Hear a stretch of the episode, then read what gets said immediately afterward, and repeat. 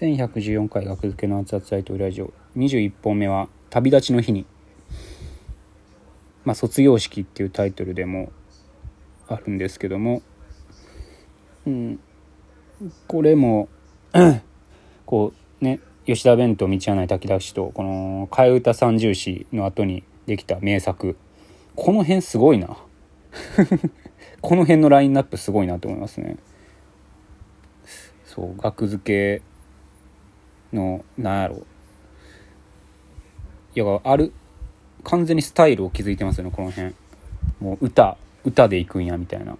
旅立ちの日にも歌のネタなんですけど「まあ、旅立ちの日に」っていうタイトルのねあの卒業式卒業式ソングなんですけど卒業式っていう設定で 僕は旅立ちの日にをまあ学生徒で学生でね歌ってるんですけど卒業生で。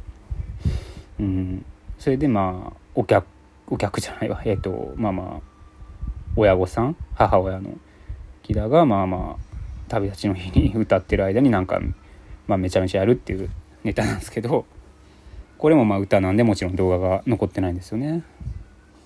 これは歌ってるだけやから残せて残していいんやけどな。あでも流してるんか曲を。そっかそっか。